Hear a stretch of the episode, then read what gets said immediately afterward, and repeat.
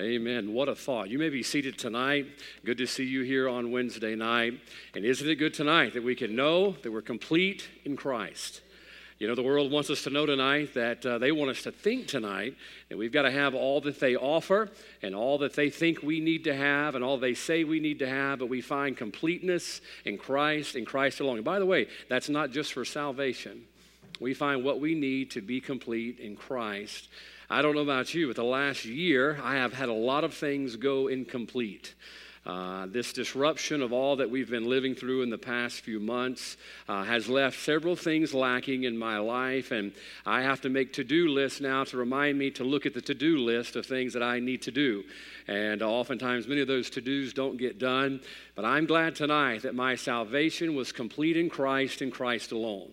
Because I assure you, if it was up to me to get done, it wouldn't get done uh, I'd forget about it. I'm thankful it's complete. It's all said and done through the shed blood of Jesus Christ and his work on the cross. And that's it. Isn't it good tonight? Uh, there may be a lot of other things I may not get done between here and eternity, but my salvation is taken care of through Christ. What a privilege that is to know tonight. Take your Bibles out if you could, or if you would, turn to the book of Lamentations. We've been there for a while now as we look at some lessons from Lamentations.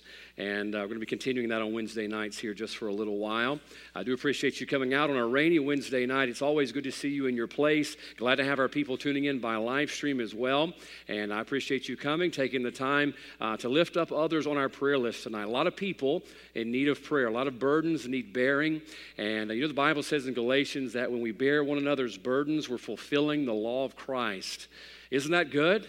Fulfilling the law of Christ. You know, when you come to church and we look at the prayer list, boy, I was looking at it just a little while ago, and uh, my goodness, we have a lot of names on there and people that uh, we should want to pray for. And I hope when you look at that prayer list, you don't look at it as obligations. I hope you look at it as opportunities.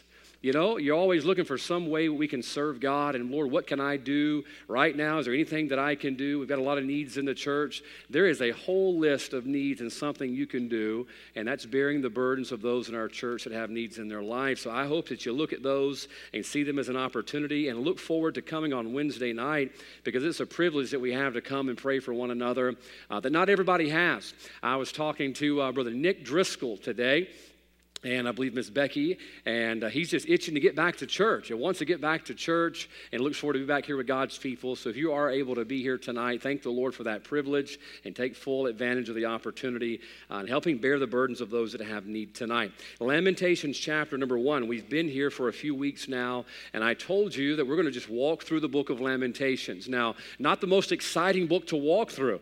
Uh, it's a book about grief. It's a book about sorrow, but it should be an exciting book for us tonight because the book of Lamentations will show us what we are headed toward if we don't learn the lessons from Lamentations. So obviously, we're looking at those, and I cannot imagine a more timely time in the history of the United States of America for God's people to try to learn from the mistakes of other people who have gone through and, and what we're going through right now. So, Lamentations chapter number one, uh, we're going to start back in verse number one. Uh, we've made it through one verse so far. I hope to pick up the pace a little bit, or the Lord's going to come back before we get through the book, okay? We've got to learn these lessons before the Lord comes back, or uh, it'll all be for naught, okay? Verse number one, Lamentations chapter one. The Bible says, How doth the, doth the city sit solitary that was full of people? How is, the Bible says, she become as a widow, exclamation point. She that was great among the nations and princess, princess among the provinces, how has she become tributary? We left off there last week. Now, pick up in verse 2. This is where the message will come from tonight. She weepeth sore in the night, and her tears are on her cheeks. Among all her lovers, she hath none to comfort her. All her friends have dealt treacherously with her. They are become her enemies. I think that's about as far as we're going to get to go tonight in the preaching. Let's stop and pray together and ask God to help us. Father God, thank you tonight for the privilege to come to your house and, Lord, to hear just a great list of needs tonight that we have the privilege to bear uh, for others. Thank you for answered prayer, Lord. Thank you for the lookout tonight and be able to see those who have been going through struggles, and yet, Lord, you've blessed them to be able to come here. And Lord, I pray that you'd be with each and every one that was mentioned. Help us do our part in, in lifting them up to you. We pray your grace, Lord, be sufficient in their lives. And we pray tonight as we come to you to open up your word, I pray we would learn these lessons tonight from Lamentations. You've preserved them here for us. Help us, Father, Lord, to take it to heart, learn from it, and then live by it when we leave here. And I pray your will be done for us in Jesus' name. Amen. Now, I'm not going to go over the entire backstory again, but ultimately, the book of Lamentations, as we have talked about, is the aftermath of apathy, okay? It's the aftermath of apathy when God's people no longer care enough about the things of God, that God has to allow things to come into our lives, things to come into our country, as we're seeing right now, and we're having to live out the lessons that we wouldn't learn by just taking God at His word.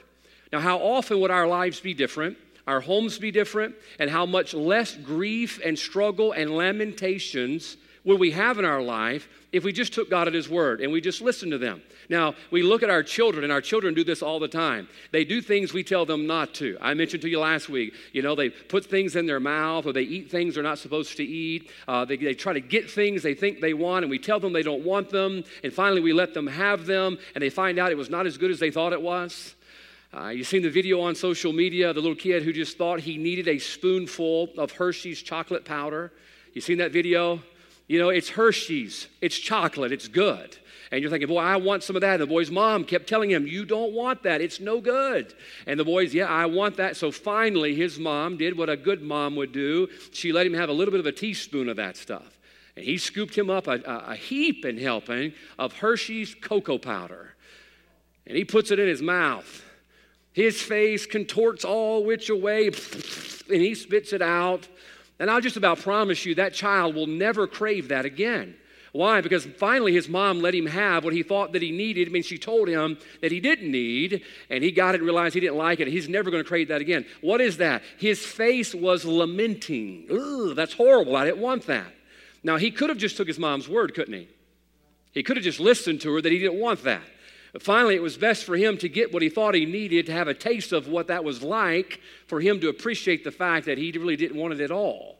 What we're reading in the book of Lamentations is what happens when God's people are apathetic or we're careless about what God says. And God says, finally, if you're not going to listen to what I say about sin, and if you're not going to believe what I tell you about sin, then I'm going to let you experience what sin will do. Now, watch this. God has allowed us to have the record of these people and what they went through for us to read and to learn by. All right? You should go home and show your children uh, the video of that young man eating the chocolate so maybe they won't have to eat it one day. But you know what? Sooner or later, they may decide they have to try it for themselves. And they can go through the same torture and torment that young man did by eating the cocoa powder. And we're thinking, why would they do that? The same reason we sin.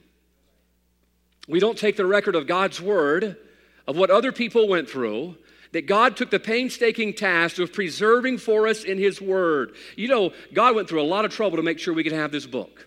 All throughout history, this book has been tried to be destroyed by dictators and despots, and yet God has preserved this for us. Why? For our admonition. I'm going to repeat that over and over again. God preserved this for us that we might have direction for our lives, our homes, and our nation and yet we refuse to learn from it by listening and taking heed to it. Therefore, because God is a just God, God's going to let us learn the same way other people learned. That's why we have the book of Lamentations. God says, I want you to look and see exactly what happened to them, and hopefully you will not have to live it out for yourself. And yet sometimes we only believe in bought experience, don't we?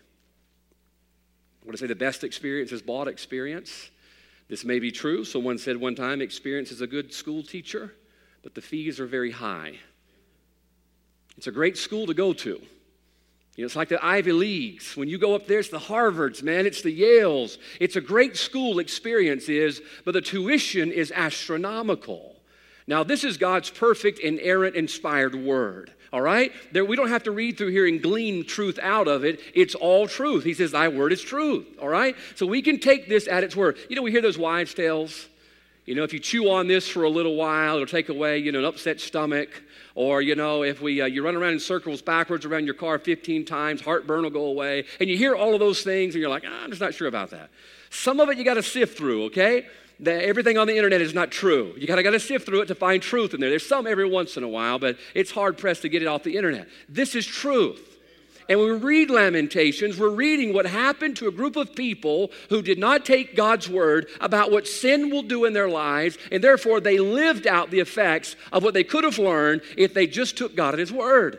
God says, Watch this, I love you so much, I'm going to write down a record of what happened to them.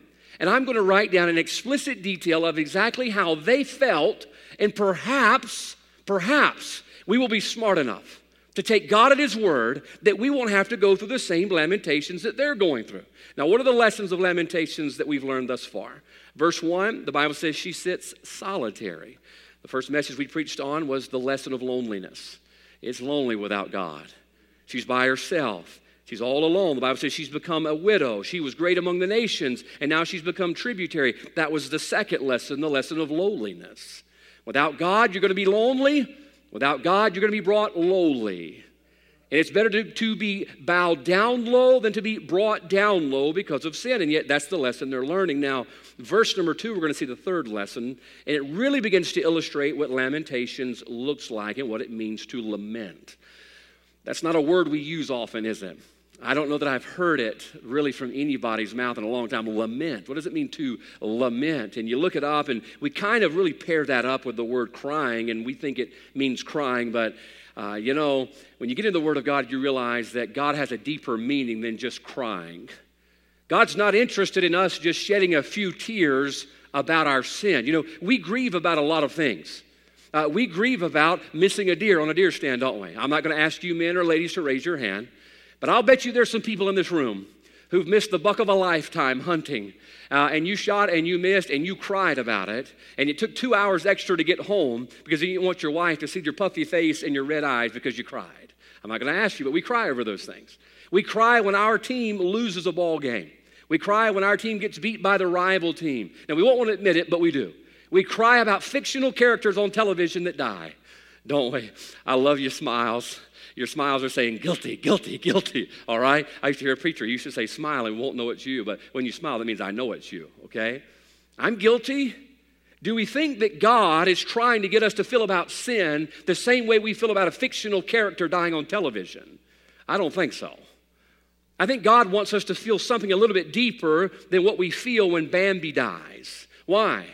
We cry when Bambi dies, but that goes away in a few minutes, or I hope it does. If it doesn't, you need some help all right? If you're still grieving about Bambi's mom, then something's bad wrong, okay? Bambi's mom wasn't real. Uh, she died, but she wasn't real.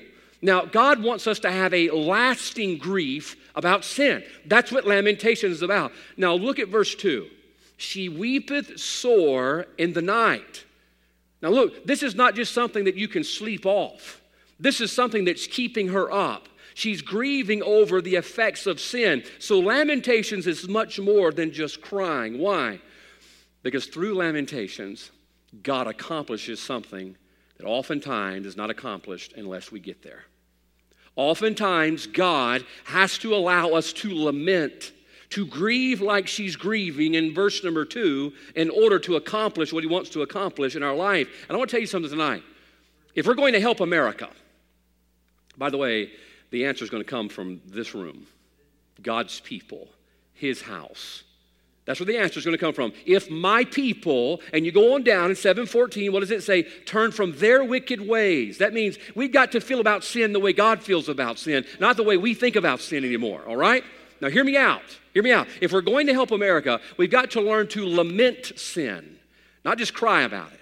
Look, we've come to altar many times and we've cried about sin, and we go back out and we jump right back into the midst of the slop. We've got to learn to lament sin, all right? And lamenting is something way deeper than just crying about it. And tonight we're going to look at that lesson if we could. Number three in this series is the lesson of lamenting, all right? The lesson of lamenting. And we're going to see exactly what it means to lament and how we need to tonight in order to help our country. Now, verse 2 says, She weepeth sore in the night. Have you ever been brokenhearted about something and you went to bed, you slept it off, and you woke up and you felt better? All right? Maybe it was a football team. You know, maybe you missed out on all you could eat ribs at your favorite rib restaurant and you went home and you cried about it and you went to sleep and you woke up and everything was all right the next morning, all right? Some of you are smiling on that one. Oh, I didn't know that was a real one. I was just throwing that out hypothetically, but evidently some of you have been there. I guess that the ribs were good enough. But notice the Bible says here She weepeth sore in the night, and her tears are on her cheeks.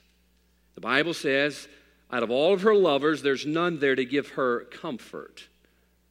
Now, here's what's happened Satan has convinced her, Jerusalem, God's people, that they need to go down the path that they went down. So Satan is always there to make the sale. Remember this Satan's always going to be there to make the sale, but he's never there to pay the bill, is he?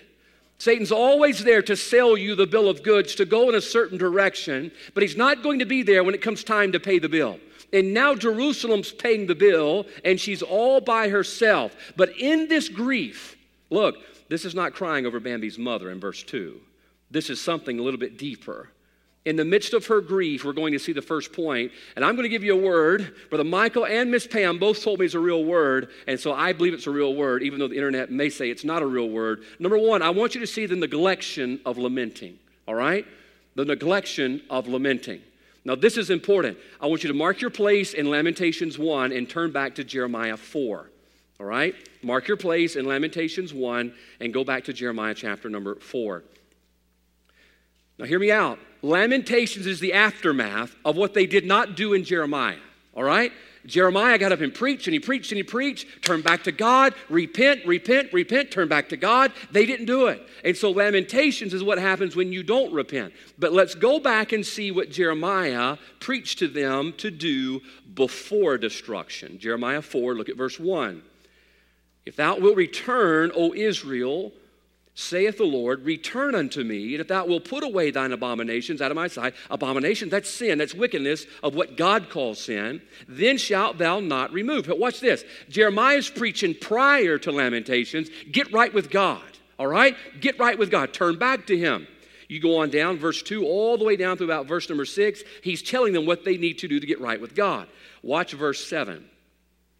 The lion has come up from his thicket. This is speaking of Nebuchadnezzar and the destroyer of the Gentiles is on his way. He has gone forth from his place to make thy land desolate, and thy cities shall uh, to make thy land desolate, and thy cities shall be laid waste without an inhabitant. Watch verse eight. For this gird you with sackcloth. What's the next word? Lament and howl. Lament and howl. What is he saying? He's saying, cry out to God. Now watch this. You got to see this tonight.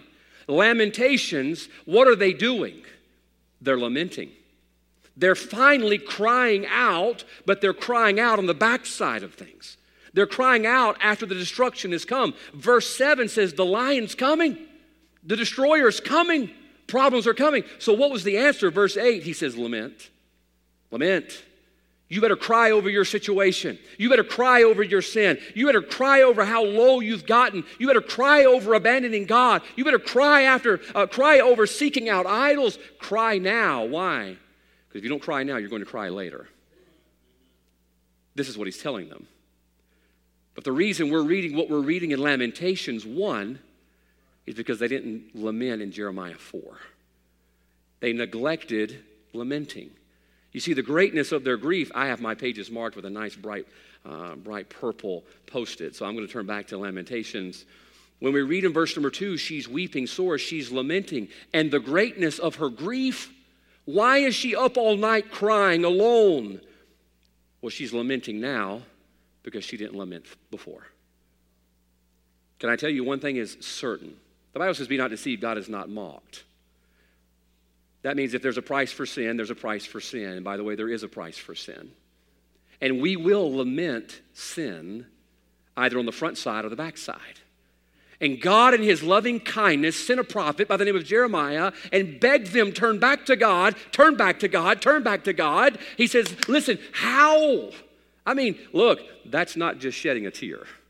He says, lament and howl, get right with God, call out to God. And yet they neglected lamenting in chapter four, and now we see them lamenting in chapter number one. He says, cry out to God. Cry out to God. Can I tell you why? You better cry out to God now before you cry out to God later. In Lamentations is a whole book of people that are crying out to God, but they're crying out to God in the aftermath of destruction. Now, folks, listen, this has got to begin with God's people tonight. We, as God's people, have to learn to cry out to God before we cry out to God in the aftermath of sin. There's nothing wrong with turning to God before you get to the dead end. I know we hear testimonies all the time, and I thank God for redemption. But we don't have to wait till we get to the end of the road to turn back to God. We can do that right now. You know, you don't have to wait until the road runs out before you decide, you know what, I want to turn around and get back to get where I need to be before God. Give an example in our cars, we have these dummy lights and these dummy, these dummy signals, you know, that's what they call them. I'm not insulting anybody. I know that's probably politically correct, incorrect to use those words, but that's just what it is. And they ding ding, don't they? Ding ding. Brother Edwards and I went to uh, Brother Steen's funeral today, preached it in Foxworth, and I pray for uh, Brother Arlen Steen's family as they're continuing to grieve. And we got in the car, and uh, the car has those little ding dings. You know what I'm talking about? Shake your head, don't let me feel bad. We get in and it kept ding, ding. Brother Edwards wasn't wearing a seatbelt. Evidently, he doesn't have much experience riding with me.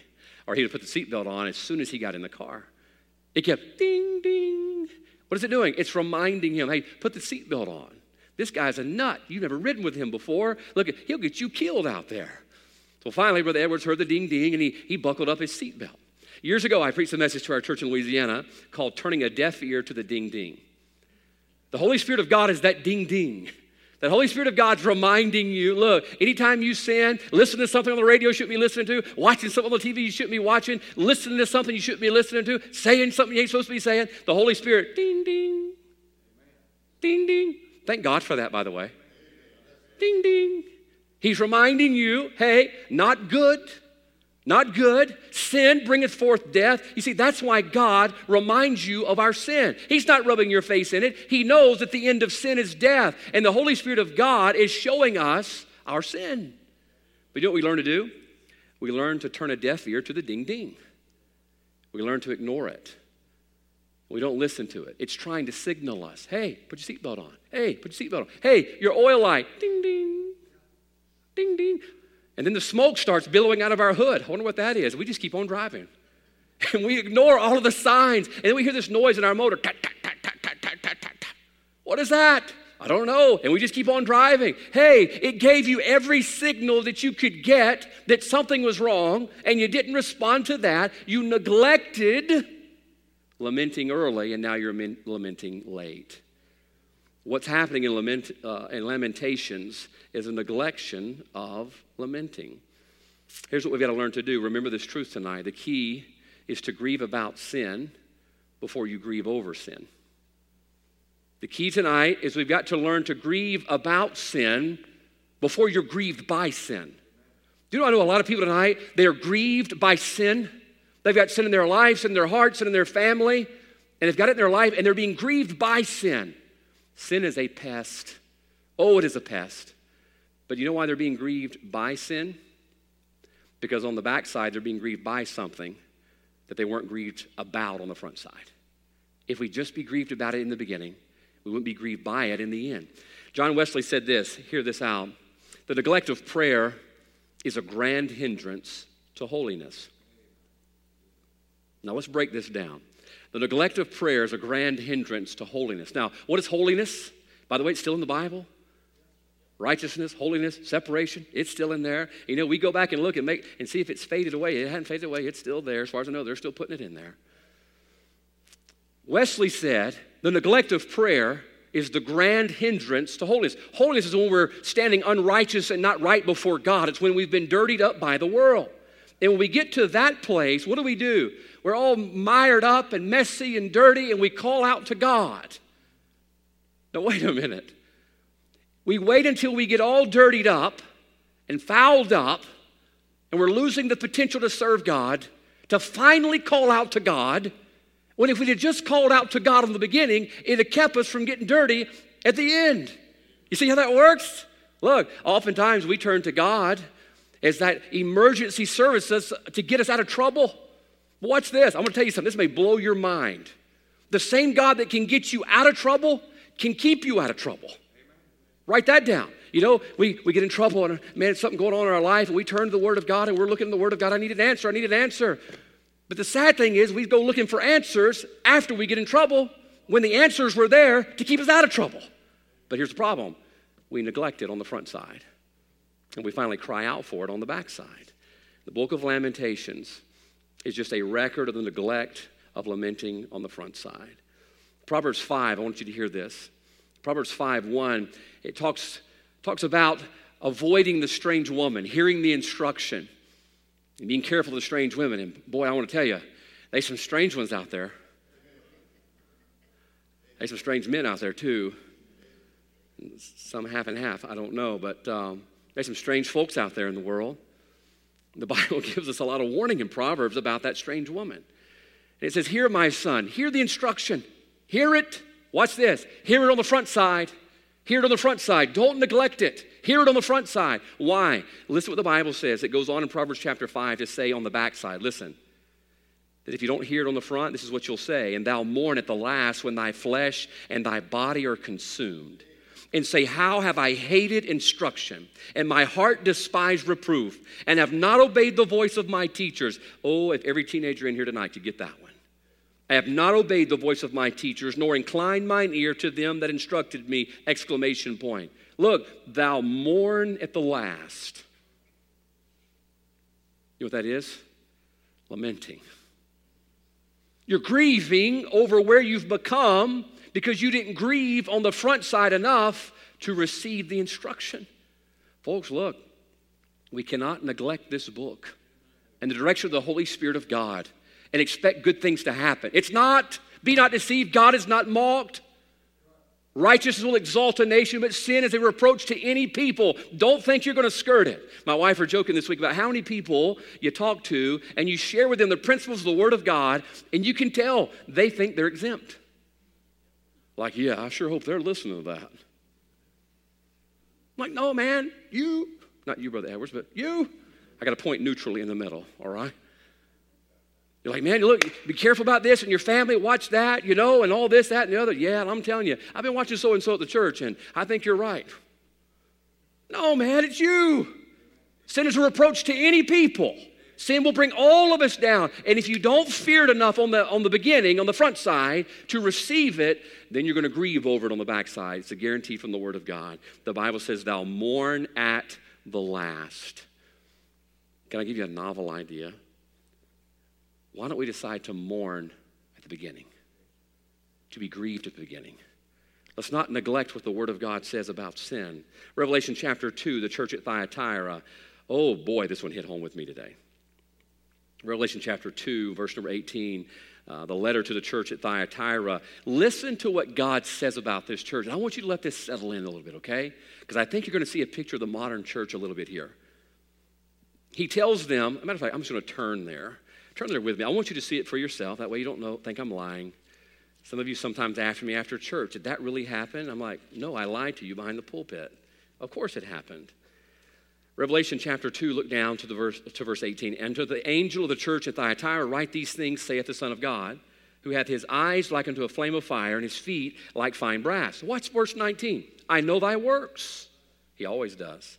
And charity, and service, and faith. Now stop right there. These are good things. Aren't you glad God doesn't just focus on the negative? Take that as a good example. You shouldn't focus on the negative either. Focus on all of it. It says, I know thy works, thy charity, service, and faith. Look, I believe those are things we have in our church. I believe we have good works, we have charity, we have service, we have faith. There's people out here today cutting the grass, there's people cutting the hedges, we got people ministering to people in our church with meals. There's good stuff happening in our church, and that's great. But watch this. He says in verse 20, Notwithstanding, I have a few things against thee because thou sufferest that woman Jezebel, which calleth herself a prophetess, not politically correct, is it, to teach and to seduce my servants to commit fornication, which, by the way, God still calls a sin, and to eat things sacrificed in idols. Now, watch this. God says, in spite of all the good things you're doing, your charity, all the good works you're doing, your patience, those are good things. God says, I'm not taking that away from you, but I have something against you. And He uses a word that we don't use very often, the word sufferedness. He said, I have something against you because of what you're allowing. You're allowing that woman over there who calls herself a prophet to live. All right, now don't get excited. We're not going after Joyce Meyer. You know, we're not getting a band of folks with uh, torches and pitchforks to go check. No, we're not going to do that tonight. But watch this. He says, You've done all of this good stuff, but what I have a problem with is the things you're neglecting. That's what he says. And the things they were neglecting were going to cost them dearly. Do you know what's costing us tonight? What's costing us is the things we're neglecting. Man, our church has done so many good things. Oh my goodness. I mean, I believe the reason the Lord, we had our financial meeting last Sunday night, talked about the new children's wing and the, uh, the facelift on the front and all the things the Lord's going to bless us, hopefully, this year to be able to accomplish for His glory. And all those things are great. But there's no way we can do all of those good things and neglect the sin in our lives and expect God to bless it. God's not going to bless it. We're going to lament on the backside when we should have lamented on the front side. I had someone ask me the other day, how could God allow all of this to happen to his people? Do you know how it must have hurt God to have to watch his children go through what they're going through in Lamentations? He's a holy, just, and righteous God, but he's also long suffering. He looks down and he sees the place, the city where his name was set. And he's watching that lion come up out of the grass in Jeremiah 4. He knows they're fixing to get devoured. And he sat back and he watched it happen. Somebody asked me, how could God sit back and allow all of those things to happen? Let me tell you why. Because he knew the end of sin would be way worse than the end of his chastening. Now, listen to that. As much as it hurt him to chasten his children through the difficult circumstances, he knew that they would be better off through the pain of chastening than the pain of feeling the end of their sin. And I look at America tonight. Oh, it doesn't feel good.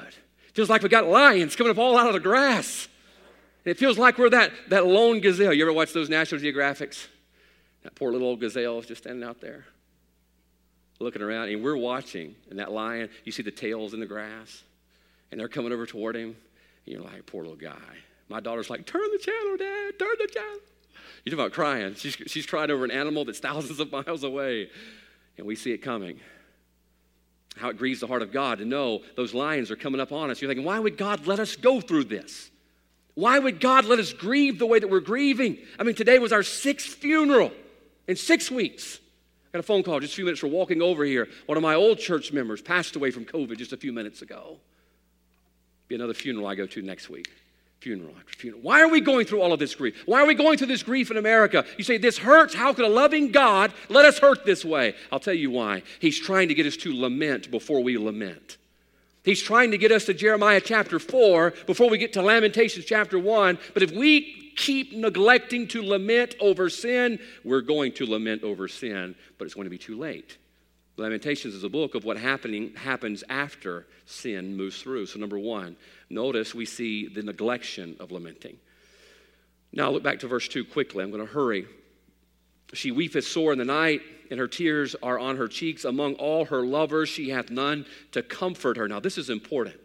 There's no one to comfort her there. This is important to see because it's a vital truth we've got to understand. For a while, Jerusalem, God's people had turned to this for what they thought they needed. They had turned to this group and to this God and to that thing to supply what they thought they needed. And now here she is sitting all alone, solitary, with no one to comfort her. Now, watch this. Who's the only person left to turn to? God. As hard as the first part of verse 2 is, do you know it'd be worth it if it helped them turn their direction and attention back to God. That's the second thing I want you to see tonight is notice the direction of lamenting. Finally, in her lamentation, God's people turned their attention to where it should have been all along. You see, God wasn't just trying to make them cry, all right? God doesn't just want to make you feel bad. There's a few people like that in this world, and I don't understand them. I don't like making people cry. I really don't. God's not interested in us just coming down and crying about our circumstances and crying because we got caught. No. God's not interested in just making us cry. Do you know what God uses lamentations to do? It helps us to know who to cry to. I want you to think about that. Israel had turned to this lover. The Bible uses those words in Lamentations 2, chapter 1, verse 2. The Bible says, All her lovers she hath none to comfort her. Everybody that she had turned to was no longer there. And now there's only one person left to turn to. And in her greatness of her grief, watch this, her lamentations have turned her attention back to where it should have been all along. Now, folks, I don't like what we're going through as a nation. I don't like it. It doesn't feel good. Having a 13 year old daughter, it scares me to death thinking about the world that she's going to grow up in, and she is growing up in. I can imagine you folks who have little children. Listen, you better walk with God. And you better put that walk with God inside of them as best you can because they're going to need it more than anything else in the world. And yet we're going through this grief. And you know what it's made me do, even as your pastor? It's made me look to God like never before. You know, oftentimes in our life, we have, find different things to fill voids, don't we? We're all guilty of it. I am one of those. Uh, what, what did you call me the other day? My wife called me a name. Let's go down the list of names you've called me lately. Uh, uh, you know, when you're grieving, you eat out of grief. What is that called? I can't remember. It's just something on that line. She's looking at me like, what are you talking about? Look, I'm not lying in church. You can't lie in church, okay? You know about Ananias and Sapphira? I'm just throwing that out there. Anyway, some of you know your Bible, you get it. Some of you don't know your Bible, you don't get it. But you know, when you get grieving, you're having a tough day, you eat to make you feel better. That's my problem. I know some of you got the same problem I got. Some of you shop to make you feel better. And your husband hates that that is your reflex that you do. You go out and you shop, makes you feel better. I need to go buy something. I knew a couple years ago when they would have trouble in their marriage, not too terribly long after that, they'd have a child. They called it their makeup baby. They had a child. They said, you know, every time we have a child, our marriage is good. And so when things are bad, we just have another child and things are good for about a whole year. I'm thinking, man, that's not a good solution to this. Number one, you're going to go broke. Number two, how sad is that, you know? Have all these kids that are there. And we have all these things we turn to to make the situation better, don't we? We shop, we eat, we spend more money, go buy toys, we feel better for a little while. And although it may fill the need, it doesn't fix the need, does it? Went down the road, our, our, our road that we live on today, and uh, I heard these rocks kicking up under our car, and I knew what, I knew what had happened. Our, our fateful municipality had come through and filled a pothole, and I appreciate that. Uh, there's this a dip in the road where the asphalt is kind of sunken in, and rather than fix the pothole, you know what they did? They just threw some asphalt over it. If you did that at my driveway, I appreciate it. I really do. I really do. It's not going to last, but I appreciate that. They'll just throw some more asphalt over in there and it'll fill the hole, but watch this, it won't fix the hole. Oftentimes in our life, we have these lovers. The Bible speaks about in Lamentations 1 2. We have these things we turn to, and it'll, it'll, it'll fix the momentary need, but it doesn't fix the problem. Okay? And finally, what's God do? God comes through like a domino and he knocks all of them down. Boom, boom, boom, boom, boom. He takes away the money, he takes away the stuff, he takes away everything that we turn to to fill that void, but not fix the void. And the only thing we're left with is turning to God. How often in our sin, in our trouble, in our crisis, in our calamity, do we turn to God finally? And in the end, can I tell you something? If it took the Lamentations to do that, it'd be worth it. For finally, for America to turn back to God. Jeremiah 4, I'm going to flip back. I want to read something for you out of that same passage. Jeremiah 4 1, if thou wilt return, O Israel, saith what? The Lord. Verse 2, and thou shalt swear, the Lord liveth. Verse 3 For thus saith the Lord. So why do you keep repeating that? Watch this. He was spelling it out for them. The answer is the Lord. He was trying to say, hint, hint, hint, hint, it's the Lord. You're looking to this lover and this lover and this lover. Turn your direction, turn your attention. It's the Lord. He tried to tell them. And finally, when they would not listen to what he told them through the prophet Jeremiah, he allowed the grievous circumstances to come to finally get them to the place where everything else was gone and they had to turn to the Lord. Now, remember, folks, it doesn't have to take that. You don't have to let God be your last resort, it could be your first resort right now. You may be somewhere along the line of all the lovers of life, and maybe you have a love of pleasure or, or, the lover of things or the lover of money, and those things work right now. Yeah, they'll work for a little while. That's what did Moses say? He says he chose to suffer affliction with the, with the children of God than to enjoy the pleasures of sin for a season. Look, the pleasure does last a season.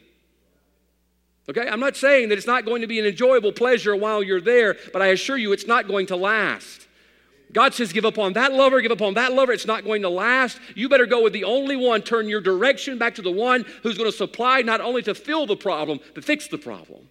And yet God allows lamentations to come along for finally they realize, okay, everybody else is gone. I have to turn back to God. I was asking Miss, uh, Miss Laura today, by the way, happy anniversary to you guys. I was asking her today about a song I heard years ago, and she gave me the title to it, but I forgot it, so I called her back again today. Hey, what was the title of that song? Uh, and the song's title is Lean on Me. No, not the one you're thinking. You're smiling again. You know what that means? Yeah. Shame on you. Shame on you. The song goes like this When no one cared about me, if I should live or die, and no one bothered asking why I'd go alone and cry. When burdens got so heavy that I could not face the day, then I'd feel his arms around me and I'd hear him gently say, Lean on me when you have no strength to stand. When you feel you're going under, hold tighter to my hand. Lean on me when your heart begins to bleed. When you come to the place that I'm all you have, then you'll find I'm all you need. When you come to the place where I'm all you have, you'll find I'm all you need. But I'll tell you this you don't have to wait until you come to the place where He's all you have. God doesn't have to take away all of the lovers out of your life. He doesn't have to take all of that away. But watch this. If He does, and it takes that for you to realize He was all that you ever need, it'd be worth it for you to realize without Him, I can do nothing. Number two, the direction of lamenting. God uses lamenting to help turn our direction back to Him. Second Kings chapter 1, we have the story of King Ahaziah. You know the story. He fell through the lattice, he was hurt, he was grievously injured, was wondering whether he's going to survive or not. And so rather than turn to God, he turned to the magic eight ball of Beelzebub, the god of Ekron. He goes and says, Hey, am I going to live or am I going to die? I need to know the answer. And so rather than turn to God for the need that he was grieved over, he turned to this false god of Beelzebub. And God saw it. The eyes of the Lord are in every place, beholding the evil and the good. He sent Elijah over there to him to ask him this question Is it not because there's not a God in Israel that you go to inquire of Beelzebub, the God of Ekron? He goes on to tell him, You're not going to get up out of that bed. You're going to die. He says, Why didn't you go to God? You had this great need. You were grieved in your life. Why didn't you go to God? Why don't you turn to everything else first? He says, Look, because you turn to everything else first, you're not going to get up. You're going to die there. And we read that story, how heartbreaking it is, and yet we're just as guilty as old Ahaziah, aren't we? We turn to everything else. Man, having trouble in our marriage? Honey, Google it. How to save my home. Google don't know nothing. Can I tell you? I know the one personally who created the home. I know him. I know him. I talk with him. And I have his book on marriage and the home right here. And yet, I had a lady one time, she called me. We're cleaning out the camp cabins before camp, and phone rang. Hello? I need a book. I said, Who is this? She told me who it was. I need a book. I said, Why? My marriage is in trouble. I need a book. I said, Hey, I got a book. I was so excited. I was like, I know the answer to that one. I hate it when folks ask me biblical questions I don't have the answer to. You know, who was related to who and their second cousins and all of this. I don't know who all that was. I said, I know the answer to that one. I got a book. I started giving her scripture. She goes, No, I need a book, a self help book. I said, I got one. I got one. I really do got one. When you got a right answer, you feel good about it. You ask my wife, and I got a right answer to the question she asked me, I feel so good. Man, I feel like a manly man, an American man, because I got the answer she's looking for. She said, No, I need a book. I need you to recommend me a book. And I kept trying, and I kept trying, and I kept trying. She was not interested in this book. She neglected this book. Her home just shattered, shattered to a million pieces. Why? Because she wouldn't heed the direction. Look, God's got direction for your home here. This is my first year raising a teenager. Look, I'm raising a teenager in 2021. All right, teenagers are weird. And now we're living in a really weird year, in a really weird world. Oh, can I tell you what I've been doing? I've been going to the book on teenagers, Ecclesiastes 12, really, really good chapter on teenagers. And I've been talking to the one who created that teenager. Remember now thy creator in the days of thy youth. I get to talk to the manufacturer of my teenager. What do you do when your blender breaks? You call the Ford company, right? Hey, my blender's broke. They said, listen, man, all we do is transmissions and mufflers. What happens when your truck breaks? You know, you don't call down the local Sunbeam Bakery. Hey, my transmission's slipping. You're thinking, why on earth would you do that? I don't know. But I wonder why on earth do we turn to everything else to find direction in our home, and yet the Word of God's got it? Is this truth or is it not? I believe it's truth. Look, I'm going to squeeze the ink out of some of these verses. I'm going to squeeze the ink out of them. Why? Because this is the only truth that's out there. And I'm going to turn to this for the direction that I need. And if we expect to lead America back to God, it's going to begin with God's people realizing that He was the one we should have turned to to begin with. We talk about the world. We just need the world to turn to God. No, we need the church to turn back to God. Our churches have become entertainment stations, and folks leave church feeling good, but that's about it. It didn't make it past their goosebumps. I like some good goosebumps every once in a while. I watched a little movie the other night, man. It kind of woo, creeped me out a little bit. Had my wife go with me to the house. I do a booger check every night at our house.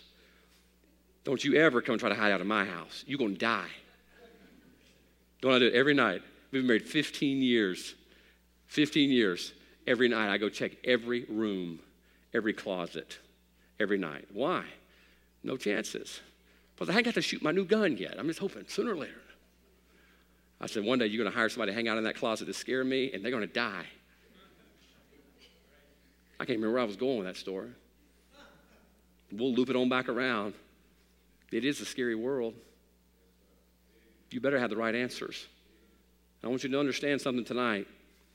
The direction for our homes, the direction for our children, the direction for our church, it's not going to, listen, it's not going to be in our goosebumps. We've got to have something a little bit more meaning. We've got to have the right direction. That's what he's doing here. Look, verse 2 there's no one to comfort her. Finally, God is the only choice for her. I asked a teenager this one time. Teenagers living in rebellion. And I love teenagers. I was a youth pastor. We lived at a youth camp and love teenagers. I want to see them become what God meant for them to become. I started serving God as a teenager, and I'm, I'm a little older teenager now, but I still kind of young at heart. Even though I'm not young in hair, I'm young at heart. And uh, I've loved serving God with my life. And I want them to find that. I really do. And so I love teenagers and I want to help them find what God wants them to find. But I asked a teenager who was in rebellion a while back, I asked him this question What is it going to take? What is it going to take? What would God have to do to finally get you to check up and say, you know what? Maybe I should listen. And he started naming some things. Well, if this happened to my mom, or well, if this happened, here's my next question follow up question number two is that what it's going to take? That's what I ask him. Is that what it's going to take? Can I ask you tonight?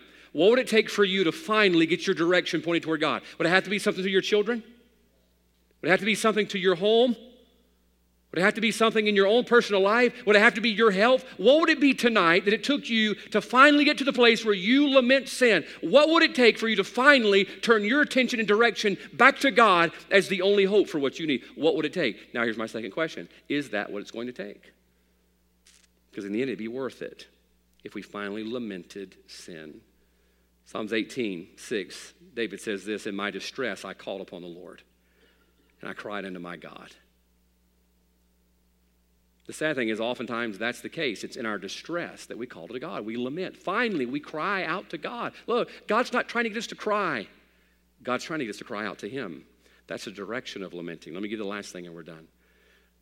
Verse 2 She weepeth sore in the night, her tears are on her cheeks. Among all her lovers, she hath none to comfort her. All her friends have dealt treacherously with her, they have become her enemies. Now, we're about to see probably the greatest truth about lamenting. Jerusalem's gotten to a place where she now understands how God feels about sin. And I want you to hear this. Oftentimes, we mock at sin. The Bible says fools do that. We mock at sin. We watch it on television, sitcoms, they mock at sin, and we laugh at it. We're just as guilty as they are. You know, I've told you many times, I'm going to tell you again. Look, the things we watch on television, we post on social media, the sitcoms we watch that make a mock at sin, we're just as guilty as they are. We watch this stuff and we post it on Facebook and all these things. We're just as guilty as they are. We joke about sin. We joke about fornication and adultery. We dro- joke about drinking and all. We joke about those things. Only fools make a mock at sin. And we don't take it seriously the way we should. I'm talking about God's people. But finally, watch this God brings destruction, God brings grief, and we have this sorrow. Night, the Bible says, our tears are on our cheeks, and we sit there all alone. And finally, finally, we understand how God feels about sin. Because God grieves sin, and God grieves over sin. The third thing I want to show you real quickly when we finally lament over sin, our hearts are finally connected to God's, and that's number three. Notice the connection of lamenting. When we grieve over sin, we are finally connecting our heart to God's heart. Can I tell you why? Because God is grieved over sin. God says, That's how, that's how I feel. Do you know how you feel right now when you're grieving over the destruction and the pain? God says, That's how I feel. God says, When I see a family on the verge of splitting up, that's how I feel. God says, when I see a young person going off in rebellion, hey, I want you to know that's how I feel, how you're feeling right now. And one of the few things we can get out of this that's positive, as we grieve tonight as a country at what we're going through, this is the way God has felt about sin all along. What, what have we been saying? This doesn't feel good. This hurts. I don't like the path that we're on. This just grieves us. We shouldn't be having to teach our children to shoot pistols so they could defend our home. We shouldn't be having to stockpile of food and all these. I don't like this. God says, I've never liked it. I've never liked sin. And finally, when we get to the place where we lament and cry out to God, God says, Finally, you know how I feel. Your heart's connected with my heart. And it took that grief to understand that connection. Unfortunately, we have had a lot of our dear ladies lately. I mean, four or five of them in January become widows. I keep using the word unfathomable because it is just unfathomable. And I've had a couple of them come up to me and say, I think I'd like to help get a widow's ministry established here at our church. I says, You know what? I know what she's going through because I just went through it too. And I know what she's going through because I, I, I just went through that a few weeks ago. I mean, one every week. Every week this year. And you know what established that connection? It was the grief. I now know how you feel. You know, I don't know what it's like to be a spouse who loses a spouse. I don't know what that feels like. I hope I never know what that feels like. But there's people who've gone through that grief and they've created a connection because now they know how that feels.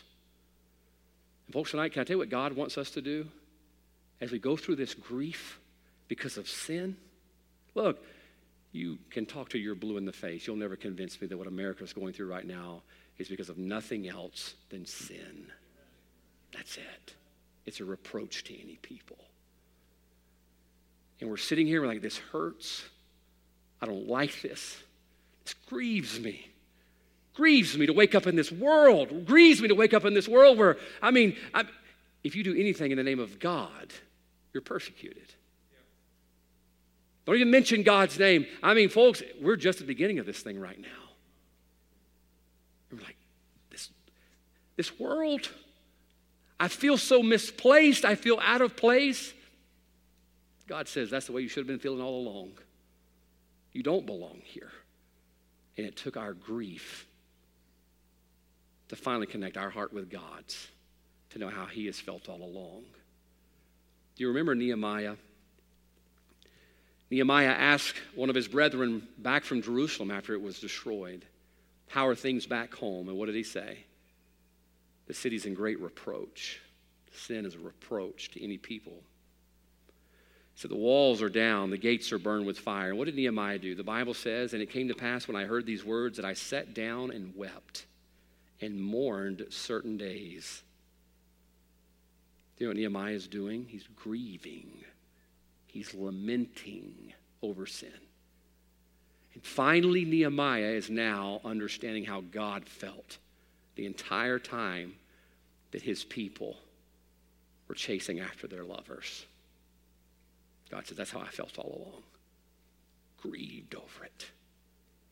You know, in Genesis, the Bible says in chapter 6, verse number 6, it repented the Lord that he had made man on the earth, and it grieved him at his heart.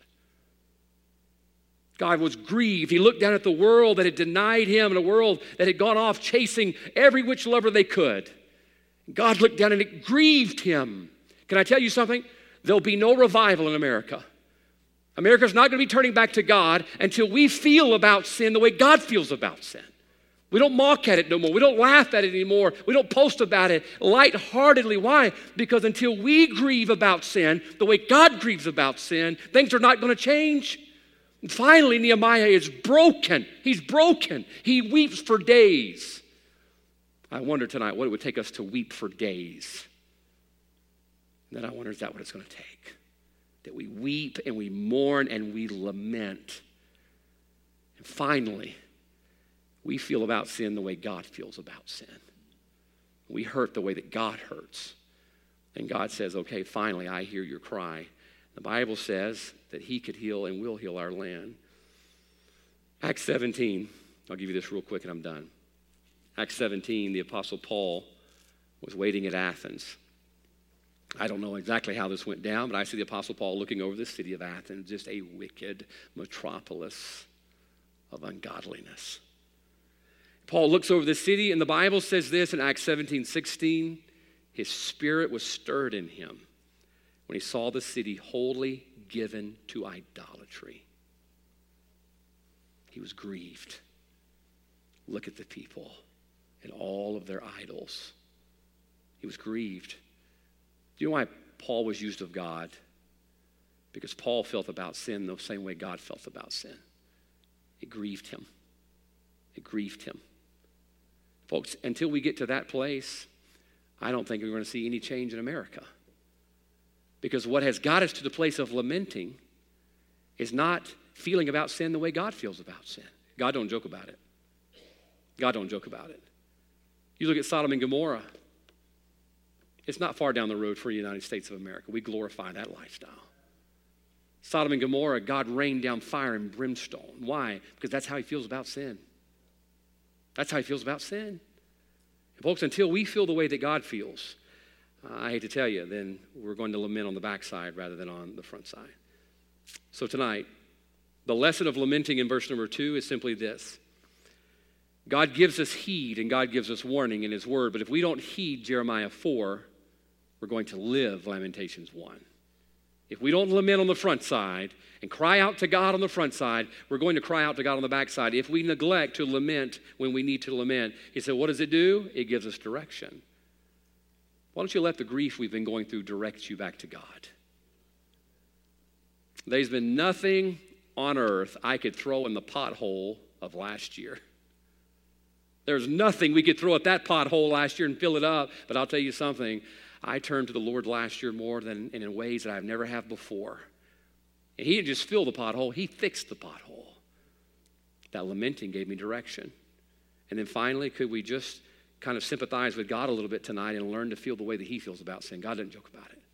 It's a serious thing to God.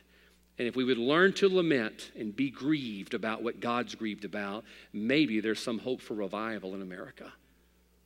But I'm going to tell you this God's not interested in us just crying. We come down to an altar and we cry just a little bit and we go back out and we live just like the world again. No, no, that's not lamenting, that's just crying.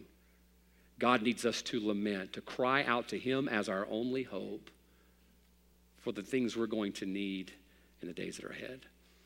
Tonight, God wants